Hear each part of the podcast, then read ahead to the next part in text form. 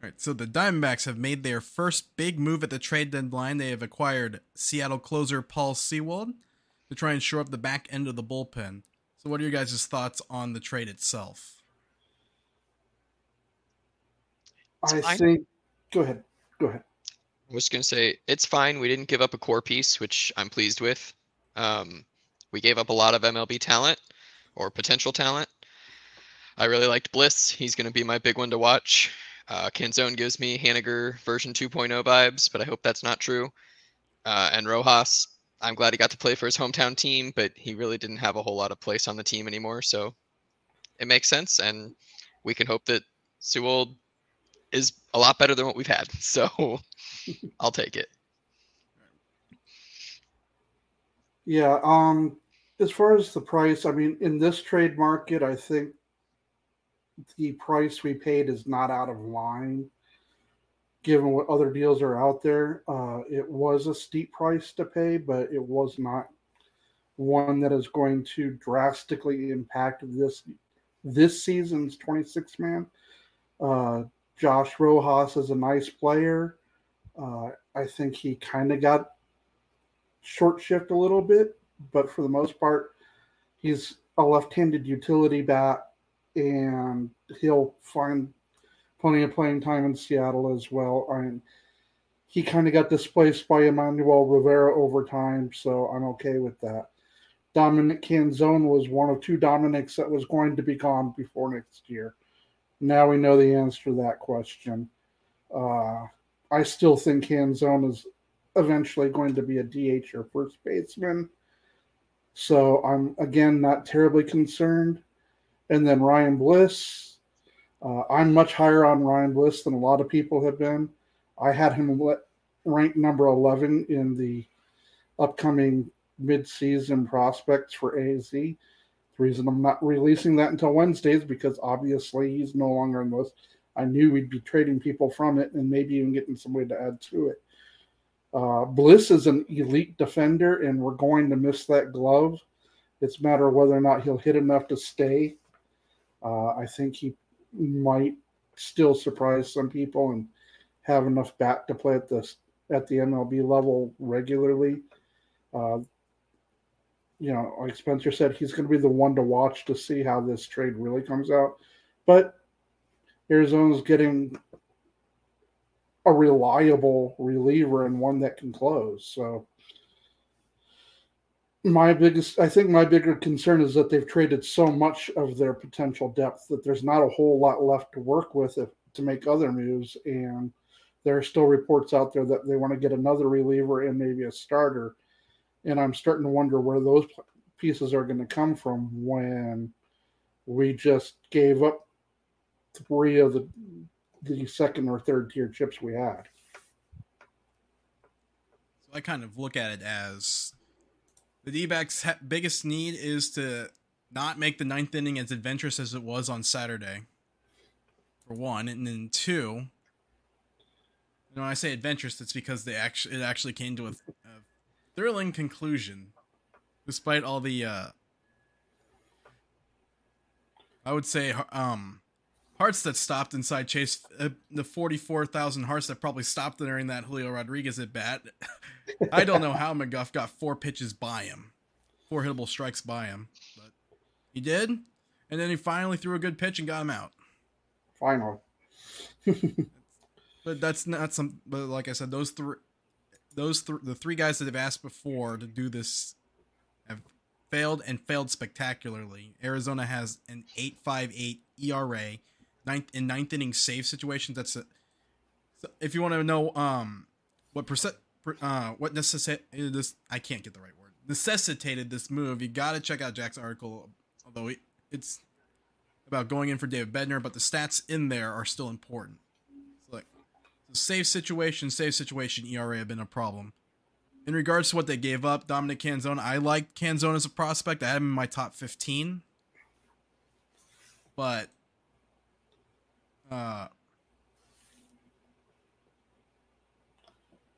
in the case of Bliss, I think Bliss was right there, right outside. I had Bliss at 16 as as I'm not 100% sold on that bat, but then again, he was putting up Corbin Carroll like numbers in Double A, not quite with the home runs and stolen bases, obviously, but uh, if you ever go on Fangraphs, you look up uh, Ryan Bliss's profile picture, his WRC plus, which is offense. His offensive production factors in the hitting, the stolen bases. It was 162. Carroll, in comparison, 166. Now, granted, Carroll was doing this at 21 compared to Bliss at 23. Oh, he, Bliss is not going to be Corbin Carroll 2.0, but he could be, you know, a slick fielding starting second baseman for a decade. And that's a hole that Seattle that has too. They don't really have much there. He's not going to play for them this year. Uh, and given their particular system, he may not even come up until mid to late next season for Seattle, depending on what they do in the offseason. Uh, I think he might have started for Arizona on opening day just because at some point Ketel Marte's got to move to DH full time. And Bliss is a, a great candidate. I mean, he's taking his lumps in Reno right now, but he's still looking good doing it too, though. Except, so except for that one pitcher that he launched for 454 feet to tie the game in the 10th inning. Yeah, exactly. And he's not getting embarrassed there. He's just not putting up the massive numbers he did in Amarillo he was putting up video game numbers in Amarillo by the time they finally promoted him, and he's he's been careful not to change anything since getting to Reno, and it's starting to pay off. It's going to take a little while, obviously, and he's never going to be that second baseman who's a 40 home run threat. And you're looking at to drive in 100 runs. But I mean, if he hits 270, hits you 15 home runs, and plays gold glove defense for a decade, well then okay. Yeah, sure. that's a uh, that's a everyday regular profile. Yeah. That doesn't matter. I'd take it if he scored 100 runs in a season. That would be awesome. so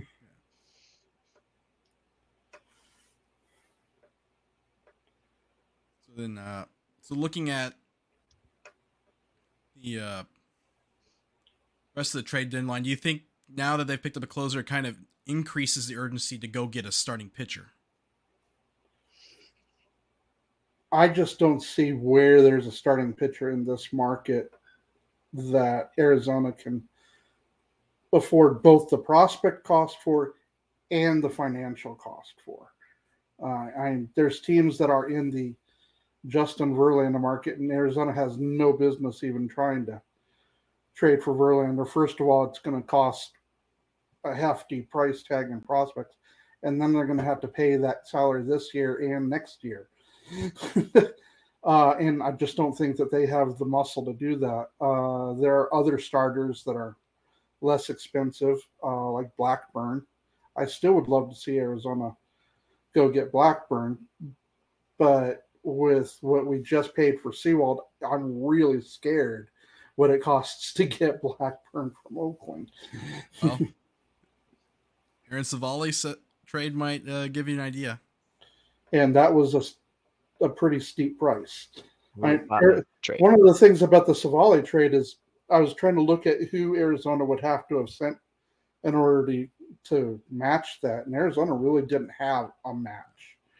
I mean, yes, Ivan Melendez plays the same position, but let's not pretend that these are comparable prospects. Manzardo's a guy that Melendez, if Melendez was that good, he would be on the team already. For certain, yeah. I'm a little worried that they're going to feel like they have to go get a starter, um, just to maximize what they have. They're pretty all in on this year and next year and maybe 2025, maybe. Um, that worries me a little bit. But if they're confident in their draft of Jarvis and Cecconi and Walston, then maybe Pfaadt becomes a little more available and that could net you a bigger name. But that bigger name is probably only a rental still, the way that the market's going. And I that's not my preferred method. It's not generally what Hazen has done in the past, but I don't know. So yeah, on Jarvis is he's pitched out of the bullpen his last two times out. So yeah. I don't know if that's a permanent thing or if that's a uh temporary thing. Is it an innings, uh, innings limit flat- thing? I don't know. His Hmm? last start, he threw five and two thirds scoreless. I know he's been impressive so far recently. Then there are obviously concerns with uh, some of the Reno stars. Their fastballs haven't it, haven't exactly done a great job. But then again, all obviously, is it the environment or is it the fa- or is their fastballs legitimately bad? With I Pfaadt, think, yeah, I think at it's a least the combination of both. I Pfaadt is only two starts into his MLB career post uh, Brent Strom's changes to both his release point and where he stands on the rubber. So, and it was a big thing to move him all the way to the other side of the rubber. And I mean, I don't want to say that change alone has made the difference, but let's face it, in his last two starts, he went six innings and five and two thirds innings, and he only gave up three runs in each. If he doesn't go out for the game. if he doesn't go out for the sixth inning in the Cincy game, he gives up no runs in five innings. So I mean, Pfaadt is still obviously a work in progress, but he's clearly at the point now he has to be pitching at the major league level. If they aren't happy with him in the rotation because he's just too long ball prone or whatever, they need to put him in the bullpen because he's not going to get better pitching to inferior talent in Reno, especially when you combine Reno's environmental impact on pitchers.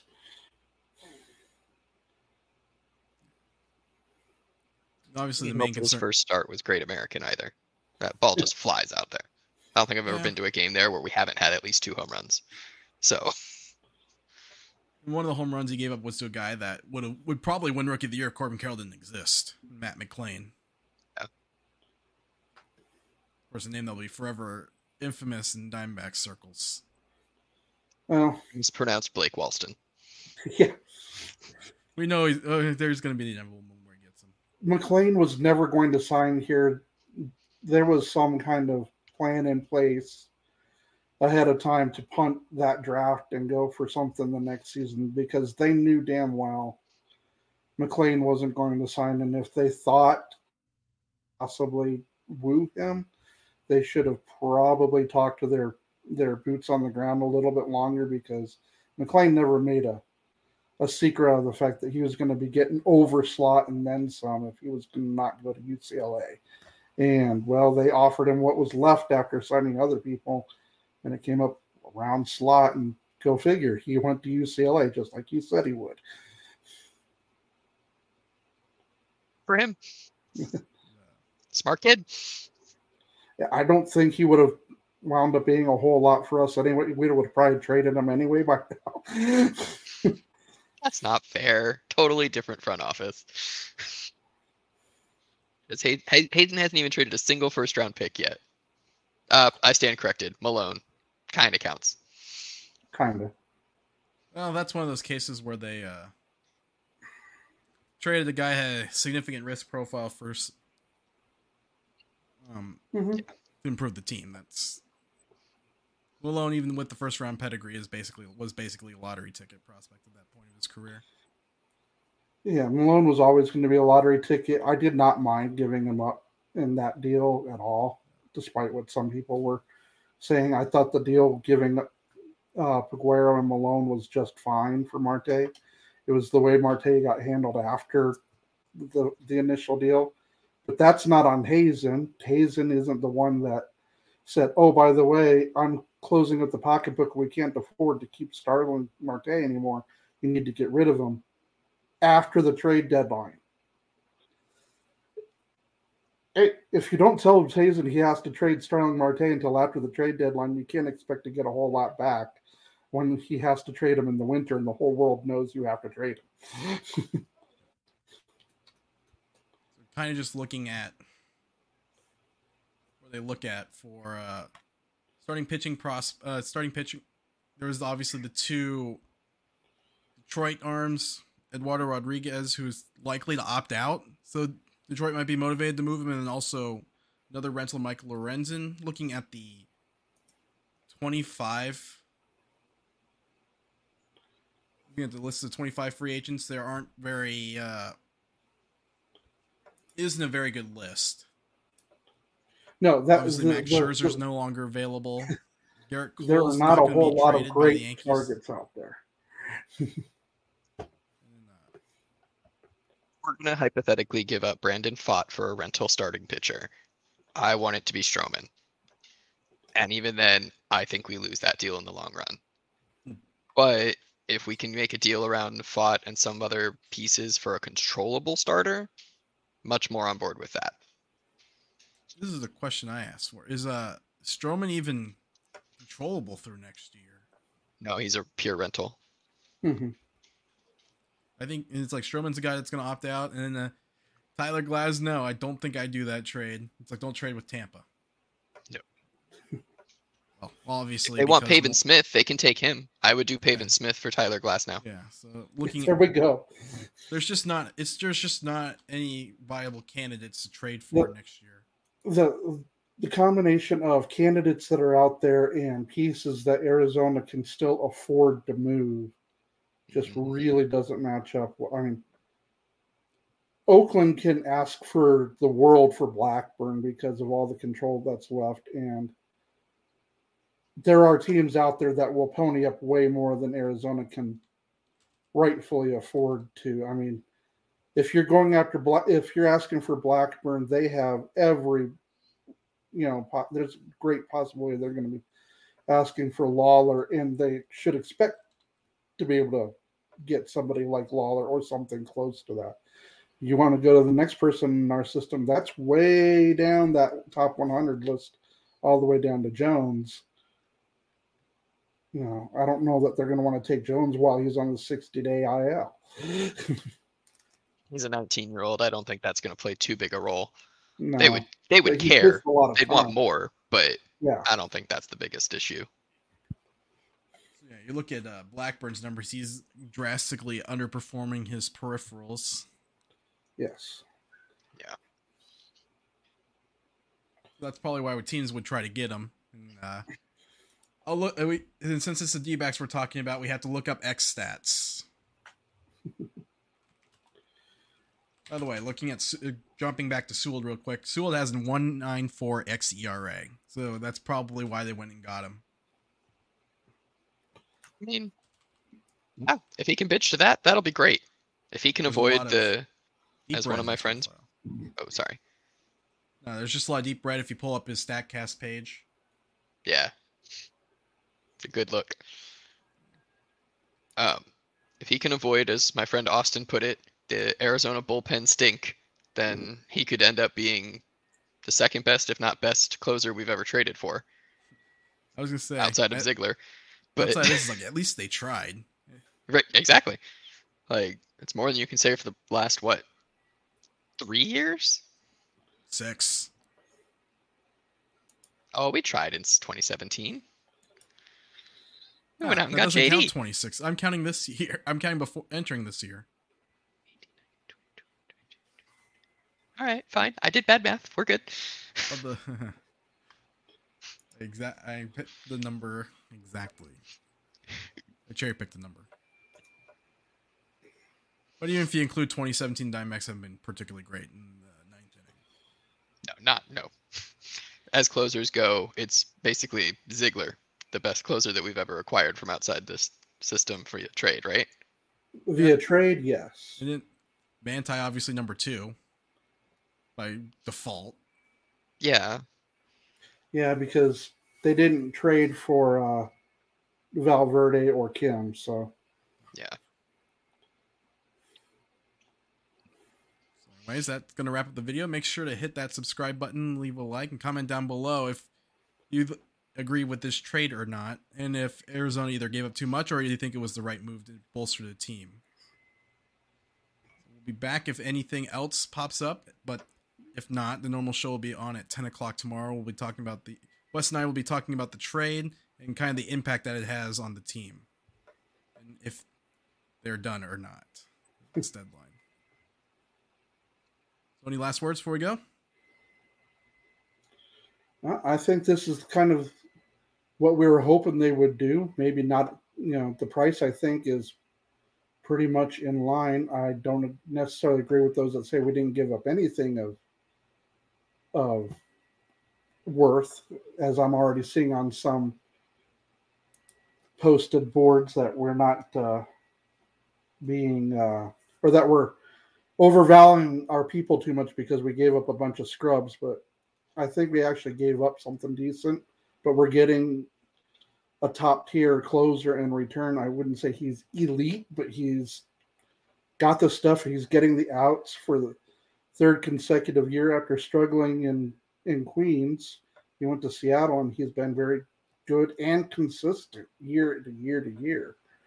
So let's see what we can ride this arm now. Anything, Spencer? just gonna say I just got a notification. Uh, Candelario just went to Chicago Cubs, so I'm gonna go with Stroman is not available. no. That was pretty obvious yesterday.